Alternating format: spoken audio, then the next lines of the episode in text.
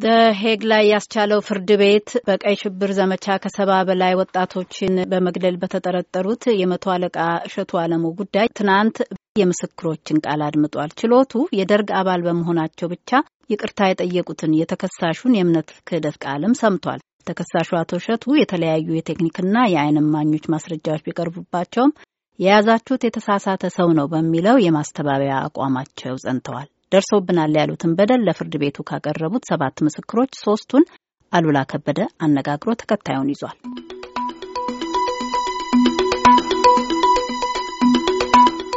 አቶ አብርሃም ብዙነህ፣ አቶ አለሙ ጥሩነህ እና አቶ ግርማ ለማ። ከአቶ አብርሃም ልጀምር። አቶ አብርሃም ይሄ ሂደት ከመጀመሩ በፊት ከእርሶ ጋር አጠር ያለ ቃለ ምልልስ አድርገናል።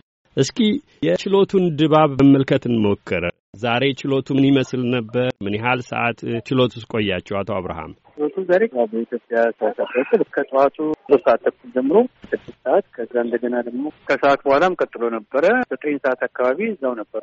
ከዚህ ቀደም አቃቤ ሕግ ጠበቆች፣ የተከላካይ ጠበቆችና በዳኝነቱ የሚሳተፉ ሰዎች ዋሽንግተን ዲሲ ድረስ መጥተው የእናንተን ምስክርነት ያደመጡበት ተዘዋዋሪ ፍርድ ቤት ከዚህ ቀደም ቃላችሁን የሰሙ ይመስለኛል። የአሁኑ በምን ይለያል? በችሎት ቀርባችሁ የሰጣችሁት ቃል ከዚህ በፊት የተደረገው ያው ጊዜያዊ ፍርድ ቤት ዋሽንግተን ዲሲ መጥተው የእሱም ተከላካይ ጠበቃ ቀርቦ ለእኛም ደግሞ ጠበቃ ቀርቦ ከዚህ ከኔዘርላንድ ዳኛና አቃቤ አንድ ፍርድ ቤት ተቋቁሞ ከኛ ቃላችን ተቀብለዋል። ዋሽንግተን ዲሲ ምርመራው በሙሉ ያኔ ጨርሰዋል። ከኛ ጋር ያለው ይህ አንድ አመት ይሆናል። እዚህኛው ያው የተጎጂ ቤተሰቦችን ቤተሰቦቻችን የተገደለብን እዛው እስር ውስጥ አብረው ሶስት አመት ከዛም በታች የነበሩ የአይን ምስክሮች ያው እሱ ባለበት ንግግር እንዳደረግ የተጋበዝ ነው።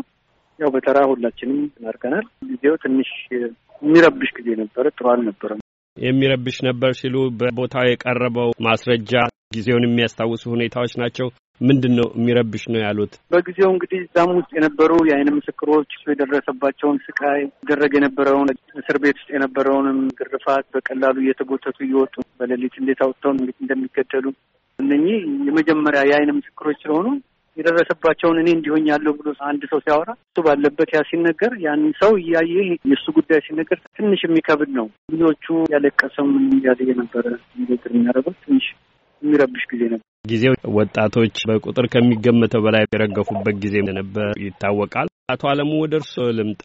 አቤት። አቶ አብርሃም እንደገለጹት ያን የሚያሳዝን የሰቆቃ ጊዜ በቀጥታ በደሉ ከደረሰባቸው የጊዜ ወጣቶች ውስጥ አንዱ እንደነበሩ በዚህም የክስ ሂደት ውስጥ ደርሶብኛል የሚሉት ሊያስረዱ ከቀረቡት ውስጥ ኖትና በጊዜው የምን ያህል ዕድሜ ወጣት ነበሩ? በእርግጥ በተጨባጭ የደረሰቦት ምንድን ነው? ፈጻሚው አቶ እሸቱ ስለመሆናቸውስ ምን ማስረጃ አለዎት? እንደተባለው በሰባ ዓመተ ምህረት ነው ጉዳይ የተፈጸመው እና በዛ ጊዜ ሁላችንም ወጣቶች ነን። እንግዲህ አስራ ሰባት አስራ ስምንት አስራ ስድስት በአብዛኛው የሀይ ስኩል ተማሪ ነበረ። በዛ አካባቢ ያለ ወጣት ነው እና በወቅቱ ኢህአፓ በሚል ድርጅት ተሰባስባቸዋል በሚል በደርግ መንግስት አማካኝነት በጎጃም ክፍለ ሀገር ብቻ ሳይሆን በተለያዩ ወረዳ አውራጃዎች እና ዋና ከተማዎች የተፈጸመ ግድያ ነው። የእኛን እንትን የሚለው አቶ እሸቱ ከመቶ ሀያዎቹ የደርግ አባላት ተብሎ ሀገሪቷን ካመሱትና እስካሁን ድረስ ባለው ሀገራችን የኢትዮጵያ ውድቀት ተጠያቂ ከሆኑ ሰዎች አንደኛው ነው። ወደ ጎጃም ክፍለ ሀገር የመጣው እንግዲህ ባሳየው ለደርግ ታማኝነት የጎጃም ክፍለ ሀገር ተጠሪ ሆኖ ነው የመጣው። ሁሉን ነገር ፈጣሪ አድራጊ ነው። በሌላ በኩል ቢኖርም አስተዳደሩ ያን ያህል እንትን የሚል አልነበረም። በወቅቱ ሌላ የአስተዳደር ኃላፊነቱን የያዙ ሰው ቢኖሩም ሁሉን ፈጻሚው ግን አቶ እሸቱ አለሙ ናቸው እያሉኝ ነው። እስኪ በማስረጃ ይስጡን። ጊዜው የሩቅ ዘመንም ቢሆን የልጅነት ጊዜና የወጣትነት ጊዜም ቢሆን እርስዎ ያሉት እስር ቤት ውስጥ የተፈጸመ ለፍርድ ቤቱም ያቀረቡት እሳቸው መሆናቸውን የማይጠራጠሩበት በደል ምንድን ነው? በእርሶም ይሁን በሌሎች የዛን ጊዜ ጓደኞቹ ላይ የደረሰ ጊዜው በጣም ረዥም ቢሆንም በአሁኑ ሰዓት ልናስታውሳቸውና ልንረሳቸው የማይገቡን አንዳንድ ነገሮች ነበሩ። በተለይ እኔ ምክትል መቶ አለቃ እሸቱ ነው የሚባለው አሁንም በፊት ከማውቀው ለውጥ አልነበረውም። ለምርመራ ከአዲስ አበባ ከማዕከላዊ ሰዎች እንዲመጡ አድርጎ ነው ምርመራ ያካሄደ እና ምርመራው በሚካሄድበት ጊዜ ቢያንስ በቀን አንዴ ወይም ሁለቴ ይመላለሳል እና ትዕዛዝ ይሰጣል። ከዛም በኋላ ሁሉም ምርመራ ተካሂዶ ተገርፎ ተሰቃይቶ በምርመራ ጊዜ እዛው የሞቱ ሰዎችም አሉ። ብዙዎች ሕሊናቸው ሁሉ የሳቱ አሉ። በተደጋጋሚ የሚገረፉ አሉ። ያ ያ ሁሉ በሚደረግበት ጊዜ እየመጣ ሁሉን ነገር የሚያደርግ እና መመሪያ የሚሰጥ የበላይ እሱ ነው። ከዛም በኋላ ወደ ጎጃም ክፍለ ሀገር ወጥቶ በሚሄድበት ጊዜ ምርመራው እንዳለቀ በሶስት መድቦ አንደኛው ምድብ አብዮቱ የማረኛ አይነት ነገር ብሎ ወደ አብዮቱ ካምፕ እንዲመለስ እና ወደ የቦታው እንዲሄድ ተብሎ የተወሰነ አንድ part አለ። በሌላ በኩል ደግሞ ለሶስት ዓመት የተፈረደባቸው ፖሊስ ካምፕ ከሚባል ቦታ ነበር እንግዲህ ምርመራ የተካሄደብን ከከተማው አምስት ኪሎ ሜትር ርቀት ላይ እና ከዛ በኋላ ወደ እስር ቤት ሄዱና እዛ እስር ቤት ነው ከባድ ስራ እየሰሩ እንዲሉ የተደረጉ አሉ። ሌሎችም ደግሞ እንግዲህ ወደ ሰማንያ ምናምን አካባቢ የሚሆኑ ሰዎች ይሄ የምለው በደብረ ማርቆስ ብቻ ነው ተገለዋል። መጀመሪያ ለማምለጥ ሙከራ ካደረጉት አንድ ሁለቱ አንደኛው፣ ሌሎቹ ግን ስድስቱ እዛው ተገለዋል። ከዛም በኋላ ጠቅላላ ሰማንያ የሚሆኑ ሰዎች ተገለዋል። በወቅቱ ይህንን መመሪያ ለመስጠቱ ከወህኒ ቤትም ከሌላም ከተለያዩ ቦታዎችም ማስረጃዎች ተገኝተዋል። እኔ ከመጀመሪያው ጀምሮ ነው የነበርኩት እና እሱ ለሚጠየቀው ጥያቄ ፖሊስ ካምፕም አልነበረም፣ ሽብርም አልነበረም፣ የገደልኩትም ሰው የለም። ሁሉን ነገር ነው የካደው። በጣም የሚያሳዝነው ነገር ትንሽ እንኳ ጸጸት የለውም። በእርግጥ እሱ አዲስ ባይሆንም እንደዚህ አይነት ሰዎች እኮ ብዙ ጊዜ እንደዚህ አይነት ነገር እንደሚለው ግልጽ ነው። ቢሆንም ይኛው ደግሞ በጣም የባሰበት ነበር እና በመጨረሻው በቃ ምንም ነገር እንደሌለበት ፊርማ ያንተ አይደለም ወይ ሲባል የኔ ፊርማ አይደለም እነኝህ እንደውም ምስክር የተባሉ ሰዎች ውሸታሞች ናቸው ብሎ እንትን አለ እና ሰኞና ማክሰኞ አይነት ሁኔታ ቀጥሎ ነበር። ሮብ ትናንት ማለት ነው ረፍት ነበር። ዛሬ እንደገና ሲቀጥል ያው ተጠቂዎች እንዲናገሩ በፊት ነበር የተደረገው። በዚህ ጊዜ በፊት እኮ ምንም አላደረኩም ስል ነበረ። እንደገና ዛሬ በአብዛኛው በመረጃ ስለቀረበለት ያደረገውን ነገር ሁሉ እዛው ላይ ስለተነገረው እኔ ይቅርታ ጠይቃለሁ። ግን ይቅርታ የምጠይቀው የኢትዮጵያን ሕዝብ ነው የደርግ አባል ሁኜ እንዲህ አይነት ችግር በመፈጠሩ ነው ብሎ ዳኞችን ስላልተቀበሉትና በእንደዚህ አይነት ሁኔታ ይቅርታ ለመጠየቅ ደጋግሞ ሙከራ አድርጓል። ያን ከማድረጉ በፊት ግን አሁንም ሌላ በጣም ረዘም ያለ የፖለቲካ ጨዋታ ሊጫወት ፈልጎ ነበር። ፍርድ ቤት ስላስቆመው ነው እና ሰውየው አሁንም ቢሆን ሲታይ በጸጸት የተዋጠና ባደረገው ነገር ሁሉ አልተጸጸተም። መልካም አቶ ግርማ ቀደም ብሎ በአቶ አለሙ በርከት ያሉ ነገሮች ተገልጸዋል። የአቶ እሸቱ አለሙን ጥፋተኝነት እስኪ እርሶም ባጭሩ እስከሚያውቁት ድረስ ለችሎቱም ያቀረቡትን መጀመሪያ አቶ እሸቱ አለሙ ያን ወንጀል የፈጸሙት እሳቸው ስለመሆናቸው ምንድን ነው እርስዎ ማረጋገጫ ብለው የሚያቀርቡት?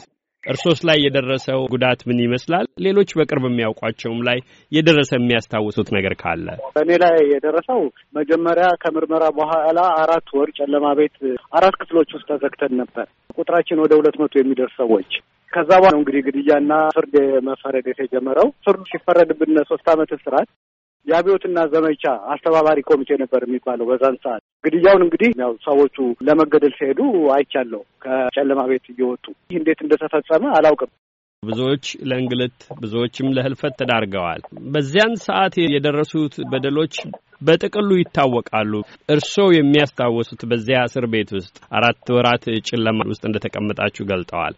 ሶስት ዓመትም ታስረው ከነበረ በእስሩም ውስጥ በዛ ውስጥ ማለፍ ከነበረቦት እስኪ ይንገሩኝ፣ እርስዎ የሚያውቁትን እንደው የአንድ ምሽት እንኳን አጋጣሚ ካለ።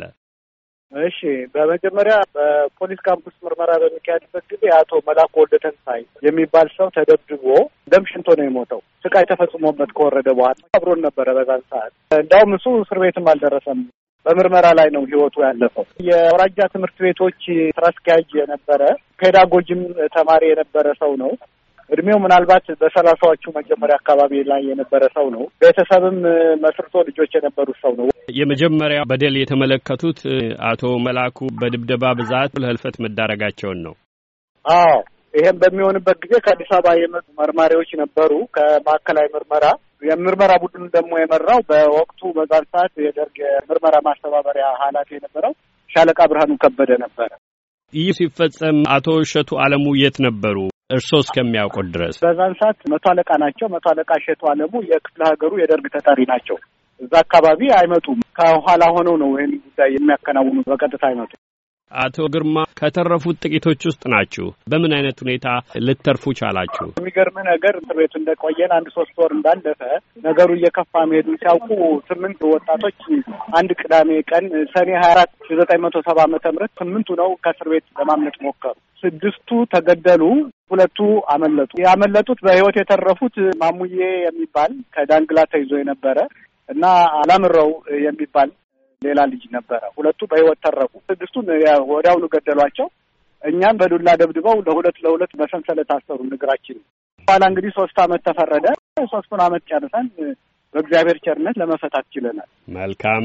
አቶ ግርማ ለማ፣ አቶ አብርሃም ብዙነህ፣ አቶ አለሙ ጥሩነህ በሺ ዘጠኝ መቶ ሰባዎቹ በጎጃም ክፍለ ሀገር ደብረ ማርቆስ ከተማ በርካታ ወጣቶች ባለቁበት ብዙዎችም በተንገላቱበት ሂደት ውስጥ አቶ እሸቱ አለሙ አድርሰውብናል ያላችሁትን በደል አስመልክቶ ዘሄግ በሚገኘው ፍርድ ቤት ቀርባችሁ የምስክርነት ቃላችሁን ከሰጣችሁ በኋላ ነው ያገኘኋችሁ። የፍርድ ሂደቱን እንከታተላለን። ለአሁኑ ለጊዜያቸው አመሰግናለሁ። እግዜር ይስጥልኝ። እኔም አመሰግናለሁ። አመሰግናለሁ።